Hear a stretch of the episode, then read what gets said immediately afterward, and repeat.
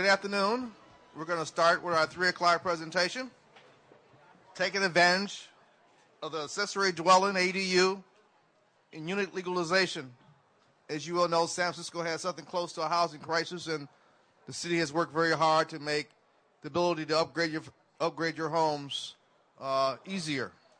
I want to introduce to you Marcelle Boudreaux from the San Francisco Planning Department, Jimmy Chung from DBI, and Betty, Betty Lee from DBI.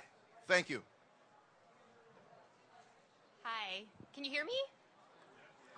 No? Yes, okay, great. Um, hi, I'm Marcelle Boudreaux. I currently manage the Flex team, which used to previously be known as Sprott, if you are familiar with our permit processing at planning. We implement all of the accessory dwelling unit or ADU and dwelling unit legalization permits at current planning. I also am a preservation technical specialist and am reviewing all of these permits for any preservation review. Um, my name is Jimmy Chung, and I've, I work for the building department. I've been there for 13 years as a plan checker, and now work at the technical services department. Uh, so if you're sending in any emails or phone calls, uh, they'll probably be directed to me. Hi, I'm Betty Lee. I'm from Department of Building Inspection, a, permit technician. I'm staff at the um, first floor, uh, window number eight uh, is a counter uh, specifically if you have questions about the um, unit addition program or the unit legalization program. Great. So thanks for coming out um, and learning more about ADUs and dwelling legalization. I'll kick us off with um, the planning overview. But first, um, before we get started, could I maybe ask for a show of hands and learn how many people are property owners or property owner representatives? Great. And then are the rest, by show of hands, maybe architects, contractors, engineers, or people who are on the technical side? Okay, awesome. Thank you. Just lets us know how to focus a little. Yay. So let's talk about the ADU program first, accessory dwelling units. Um, I want to let you know about two key pieces of information. Um, this my presentation from planning will be a little dense and technical. I've tried to take out some key pieces and make it a little more accessible for us. The San Francisco Planning Department does host a web page, sfplanning.org slash accessory dwelling units, which hosts a lot of information, um, a video about accessory dwelling units, as well as frequently asked questions, um, the ordinance language, and um, a helpful handbook on accessory dwelling units. Um, so this would be really useful um, after you listen to this workshop and have more questions. You can go and take a look at the webpage. In addition, we have an email address, cpc.adu at sfgov.org, where you can send emails if you have additional questions following the workshop, or in the future when you begin to think about how to add an ADU or several ADUs to your property.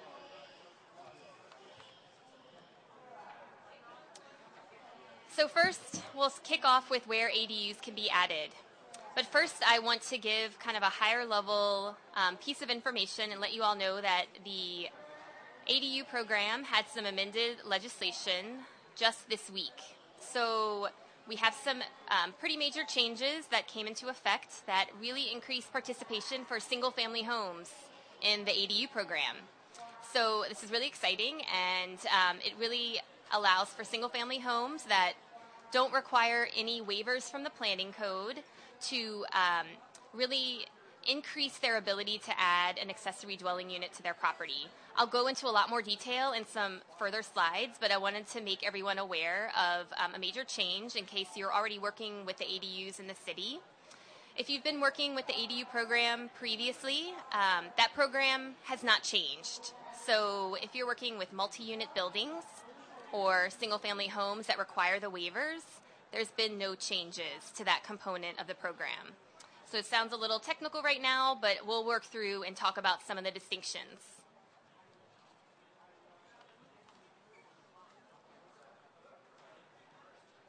So just to give you a highlight, ADUs are currently permitted everywhere in the city where residential uses are permitted. To assist you with considering how an ADU can be added to your property. As I mentioned on our website and the San Francisco Planning Department webpage for accessory dwelling units, there's this great handbook you can download, and it really helps you conceptualize where an ADU might be able to fit on your property. If you have a single family home, a duplex, a multi unit building, or you're thinking about using an existing legal accessory structure on your property to incorporate an ADU. So the handbook is available for download as a PDF and it's free, so everyone can um, take a look at that. Want to talk a little about what the procedure is with the San Francisco Planning Department, which also incorporates the Department of Building Inspection. To let you know a little about our procedure, the ADUs, no matter what program or process that you are utilizing, are not over the counter. They are intake. They are routed to my team, the Flex team, so we try and move as quickly as possible. There are a lot. First step you, though, will take is with DBI. They um, have a screening form, and you fill that out, and they determine your eligibility for the program. After planning review is complete, the permit is routed to DBI and fire for their final check. For those of you that have been involved with the program to date, I just wanted to give you two pieces of information that we've changed. If you previously were adding seven or more ADUs to a property, we had been requiring a preliminary project assessment or PPA. We are no longer requiring that for seven for any ADUs in a project. Also, if you have a complex project that's including an ADU or several ADUs. We've now updated our project meeting review request form, which is available on the San Francisco Planning Department website. And we have a special ADU checkbox now.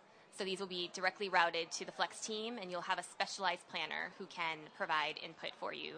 The project review meeting is available for a fee, but it is a very specialized and technical type of meeting, similar to DBI's pre-application meeting.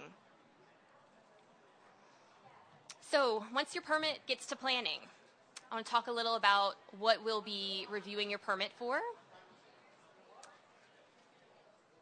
The um, program highlights are as follows. One, we'll be looking at the ADU and whether it is being proposed within the existing built envelope, unless under the new program it is a single family home and doesn't need waivers.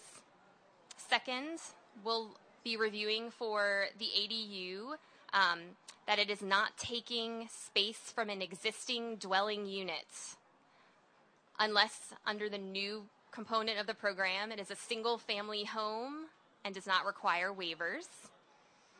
Three, we'll be looking at the number of ADUs that are proposed, which will vary. And again, I'm going to go into more details with all of these on, on next slides. Number four, if the ADU is being proposed in a building that currently has rent control restrictions or is subject to components of the rent ordinance, the unit will also fall under these controls. Five, the will review for um, components that can be waived under the planning code. There are several of these that um, the ADU program allows for the zoning administrator to waive.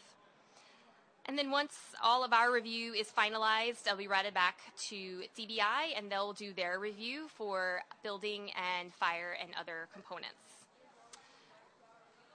In addition, I just wanted to mention that there are, are, eviction controls related to the implementation of ADUs on a property.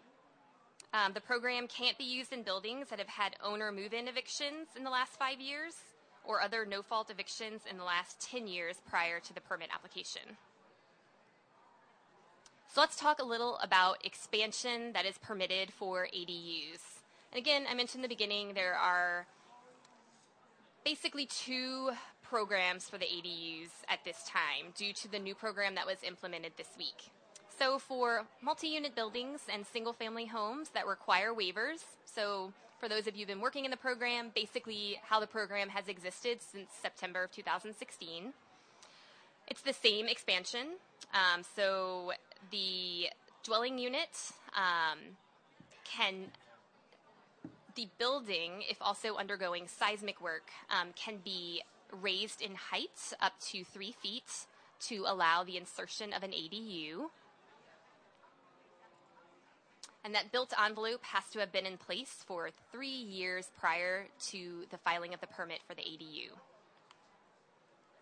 A second area of expansion for multi unit buildings and single family homes that require waivers to add the ADU allows for some expansion, minor expansion within the built envelope as it existed from three years from filing of the permit to establish the ADU.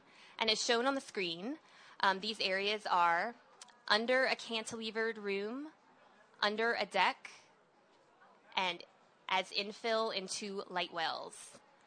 All of these areas require neighborhood notification under Planning Code Sections 311 and 312. So again, these two components, if you work in the program, have not changed. Next slide, we're going to talk about some changes that have occurred effective June 11th this week um, related to the ADU program. For single family homes that don't require any administrative waivers, there is now the ability to add an ADU created from existing living area. So the ADU can now be created from the dwelling unit. The definition of existing living area, which is also in the Planning Code Section 207.4, or 207C6, sorry, um, is the interior habitable area, including basement and attic, but not the garage or accessory structure. This is in that main, your main single family home. On that same lot, an accessory dwelling unit could be proposed within the built envelope of an existing legal auxiliary structure, accessory structure that exists on the lot, no matter what it is. It has to be legal anywhere on the lot. So, single family home doesn't need waivers. You could add an ADU either in the main single family home within the definition of the living area, or it could be proposed within an existing legal accessory structure on the lot. So, there are some um, expanded options Second, again for single family homes that do not require waivers, there is also now expansion permitted to create the ADU within the buildable area of the lot. So now for single family homes that don't need waivers, you can build a horizontal addition to create the ADU. This does require neighborhood notification under Section 311 and Section 312 of the Planning Code. But in order to create the ADU within a single family home, you can now expand as long as the project will not require any administrative waivers. So this is a pretty big change. These two are pretty big changes for the ADU program, which are pretty exciting. Let's talk about the number of ADUs that are allowed. So the ADU program allows you to add ADUs, and we count them by building. So it's not by lot, it's by building. And so we um, allow, if there are four or less existing dwelling units per building, you can add one ADU in that building. If there are five or greater existing dwelling units per building, you can add an unlimited amount of ADUs in that building as long as they fit in the area by, and meet all planning code and building code requirements. On the topic of number of units, I did want to mention that um, I wanted you to keep in mind by legislation that subdivision is generally not permitted um, unless the building is already a condo building as existed for three years. So something to keep in mind with the ADU program. Part of the planning review um, includes determining which waivers from the planning code um, are required in order to approve the project. The zoning administrator may waive density, parking, open space, and rear yard in order to approve the project. In addition, the exposure requirement can be reduced by the zoning administrator, but it cannot be completely waived. Give you a little um, a definition of what the term of exposure is, it's basically the unit's access to sunlight. A typical dwelling unit must face onto a code complying rear yard, a street, or an open area that's basically 25 feet by 25 feet. What the reduced exposure allows is for an ADU to face onto an area that is 15 feet by 15 feet, clear in all horizontal directions.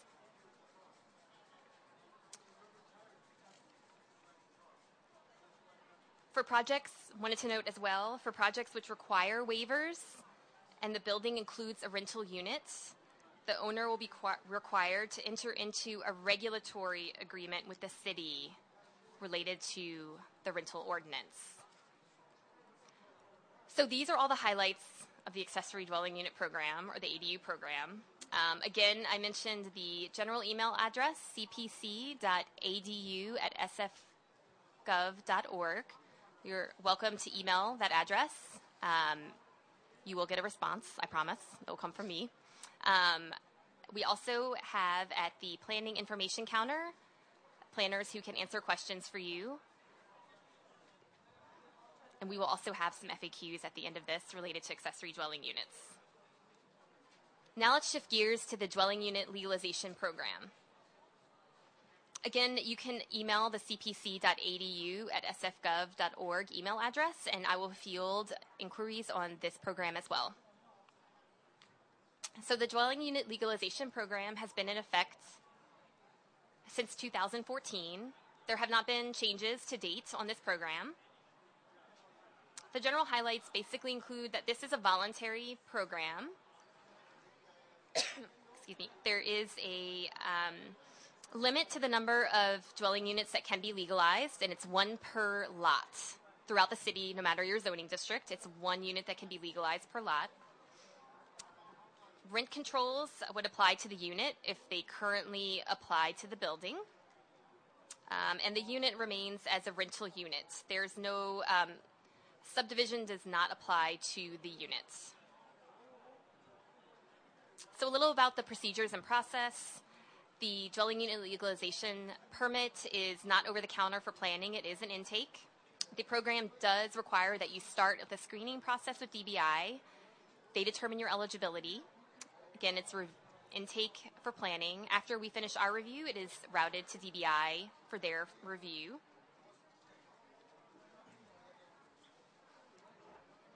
Similar to the ADU program, there are components of the planning code that can be waived, although we do not require that a waiver is attached to the project. Density, parking, open space, rear yard, and exposure can all be waived. There are other components of the planning code that are required to be um, met.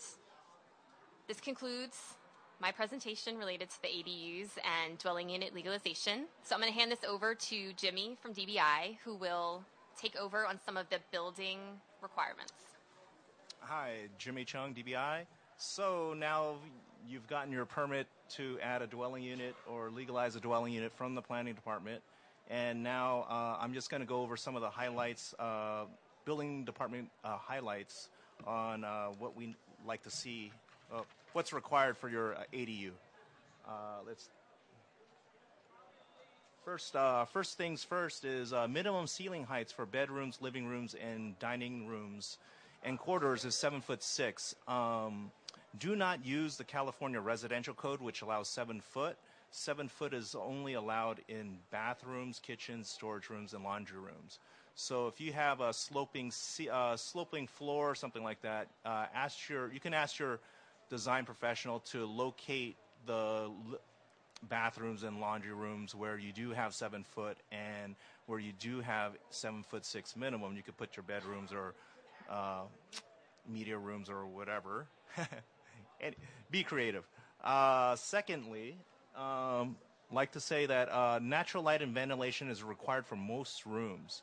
Mechanical ventilation and artificial light is allowed in only kitchens, home offices, and media rooms. So if you have a room that is landlocked with no windows, uh, that room can be a home office or media room. Just make sure you don't put five media rooms in a and no bedrooms, you know. But uh, you should be fine with that. You could talk to the mechanical department for how many air changes and the light, uh, how much light you need. Uh, next slide not all rooms can be a bedroom. Uh, bedroom requires an es- emergency escape rescue window that uh, in other parts of the state requires a 50 foot rear yard minimum or that or it should lead to the street. But in San Francisco, we have a information sheet EGO4 where your escape and escape rescue window can lead to a rear yard that is 25 feet, so it's half the distance. So Um, that helps a lot. Uh, next thing is uh, you should uh, the walls separating the dwelling units from each other should also be one hour rated, and the walls separating the dwelling unit from the common area should be one hour rated also. Um, next, uh, when so next thing is when you add another unit, a dwelling unit legalize when you legalize or add another unit, you have to make sure that the building does not exceed the number of allowed stories per table 504.4. So what we see a lot of times is uh, a contractor will see uh, you, you'll have a slope lot where the the lowest level is about 17 feet, and then you think, uh, well, if I add a floor here, if I add a floor here, I can add another unit, and you know, all everything's, you know, I'm I'm going to be rich. But uh, a lot of times that would create a fifth story to a building or a fourth story to a building, and per table 504.4, you may not be able to do that. So just keep that in mind. Um, next thing is the legalized dwelling unit should not reduce the required means uh, required exits from other units. Uh, I see this a lot of times when people add ADUs to their building. Uh, they take up the uh, they take up the corridor hallway leading from the backyard to the front as part of the new ADU space, but that actually uh, reduces the number of exits from the upper units. So, you know, the designer should be uh, cautious on where he takes that room, uh, where he takes a space from a unit, uh, from a building. Uh, sprinkler requirements. Uh, I guess best thing I could say is review FSO five and be prepared to at least sprinkler, uh, partially sprinkler your building. That's just the best advice. If as long if if that works for you, then you shouldn't have a problem with sprinklers and stuff like that. But just be prepared to partially sprinkler your building. Uh, last note. Uh, last thing is note if there are, uh, we do offer a pre-application meeting with the building department and fire department, and it's very strongly suggested for safety items that may not meet the letter of the code, but meets the intent of the code or the spirit of the code. So uh, your design professional should uh, look into that if there needs to be some creative uh, solution for your ADU. Next slide. So things to consider. Um, DBI suspends the notice of violation when the owner uh, pursues legalization. So don't feel that uh, we're going to punish you if you don't legalize it in time. If you are going to legalize your illegal unit or in-law, we're going to suspend that notice of violation so the time frames don't accrue and fines don't accrue and stuff like that. So you know that's uh, that's usually a load off of uh, homeowners' backs and stuff like that. Uh, let's look. Next is uh, legalized dwelling unit. If you're legalizing a dwelling unit, it should not take up the common area used by other tenants, and it should not reduce the services uh, from other tenants. And sometimes we see um, the storage area from the previous tenant above is taken over by this new ADU, and then they get in trouble with the rent board or the attorneys and stuff like that. So contact the rent board and contact your attorney. Maybe you uh, come into agreement with uh, the tenants above that you know you can lower the rent a little bit, but that's a uh, rent board thing and a attorney thing. It's not a DBI thing, but just like to mention that. Um, next is when uh, all set when it's all said and done, and you got your new ADU legalized ADU or legalized dwelling unit. Uh, your property will be reassessed afterwards, but um, I guess property taxes are tax deductible, so you may that might that might help you out. Uh, one thing I did hear from uh, Steve Pinelli at the planning uh, plumbing department, he says that if you're legalizing a unit, uh, the plumbing and electrical uh, systems will need to be exposed. So some walls may need to be opened up to show that the plumbing was done to code when that in-law or illegal unit was put in. So, next slide. So uh, another thing to consider is when changing from a two-unit building to a three-unit building, you fall under the jurisdiction of the housing department as well as the fire department, and that may mean annual housing inspections and periodic firescape inspections by the fire department. So you know keep that in mind if you have a two-unit building, and you're you're kind of jumping into the big leagues when you switch to a three unit building. If you have a three unit building now, then going to four is nothing, you know. Uh, next is uh, if you were to legalize this dwelling unit, uh, it is going to be difficult to remove a dwell uh, that legalized dwelling unit, and that's uh, just because we're in a housing crunch. We don't want to lose any types of units, you know, whether small or big. So keep that in mind if uh, for the long term. Uh, lastly, we always hear that uh, when can you get a new address? You do get a new address after that permit is finished. Uh, so after you legalize the dwelling unit or you added a dwelling unit, that's when you apply for a new uh, street address.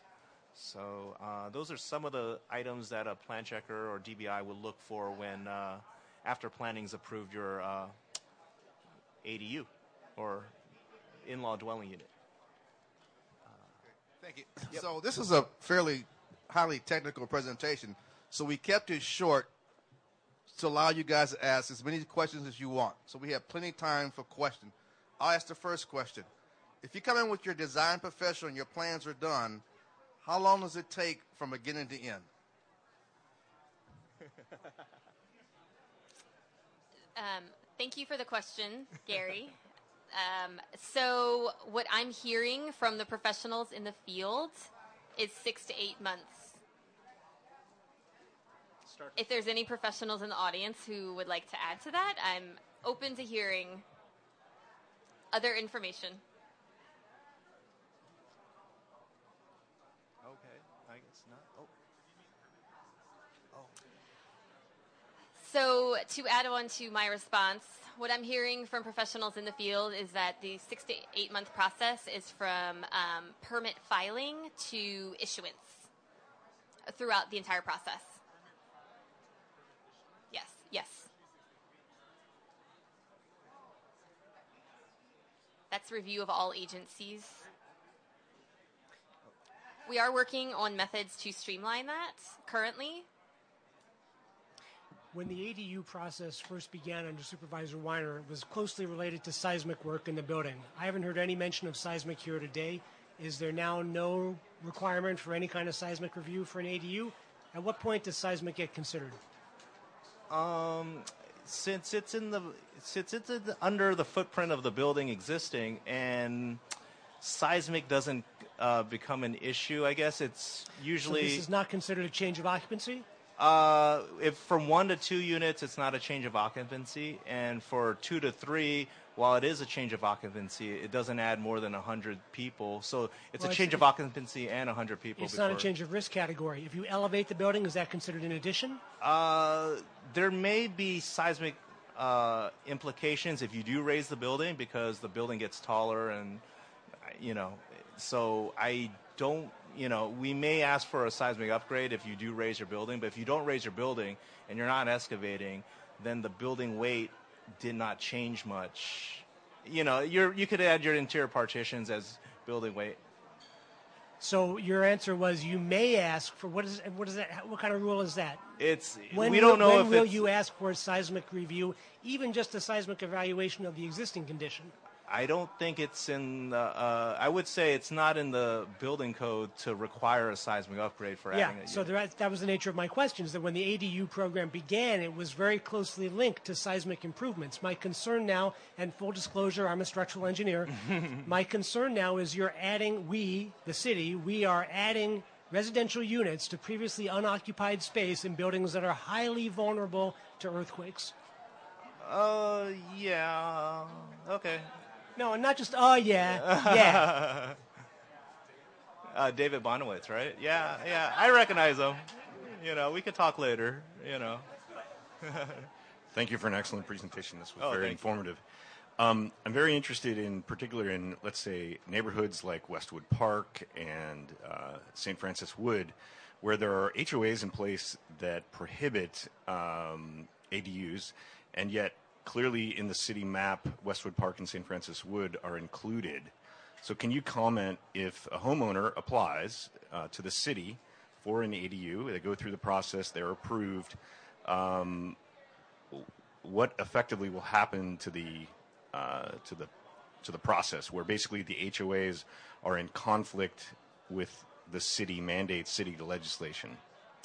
Sure. Thanks um, for the question. Um, the it's an interesting question, um, and the city does not, you know, the easy answer is that the city does not enforce the private CC&Rs that HOAs um, may have binding with their ownership. So that may be um, a matter for the homeowners and the homeowners association to engage um, private attorneys to kind of discuss that matter. Um, the planning department and the city, um, we are in charge of regulating um, land use under the planning code and all of those regulations. Thank you. Mm-hmm. Thank you for the uh, opportunity and presentation today. Uh, so uh, my question is about uh, you mentioned that uh, if you add an ADU, that it would trigger a, a reassessment um, of property value um, for for that property. Uh, so I don't know if this is a question directed to your department, but um, so does that mean that when it's reassessed, uh, are they going by the in addition to what they've cre- the value created by the ADU, but uh, for the existing property itself. Okay, so um, I guess the best way, best way to explain it is, so when I bought my property in 1980, so I'm paying uh, the price of the home back then.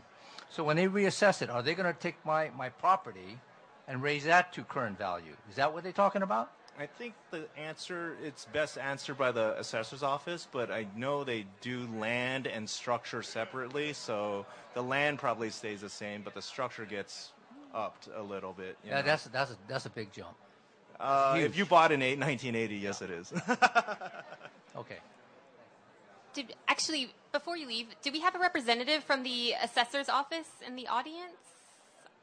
No, we do. There is a representative from the assessor's office at one of the tables who would be able to more accurately, definitively, I think, respond. Yeah. Although I think Jimmy gave an answer. Thank you. Hi, I have a couple questions for both of you. Um, starting left to right for Marcelle, if we're in a 311 and there's a DR and the neighbors don't want us to add a unit, does the ADU trump neighborhood complaints because the city needs it and they're whining, or is it like you just are beholden to the whims of your neighbors? Sure. Thanks for the question. So the discretionary review process, which is inherent to the neighborhood notification um, process in Section 311 and 312, um, it is as stands. Uh, so if the single-family home that doesn't require waivers has um, proposed an expansion that does require the notice process, um, it runs its due course, and the Planning Commission um, has discretion over a permit. Um, as the members of the public have filed a DR or discretionary review have requested.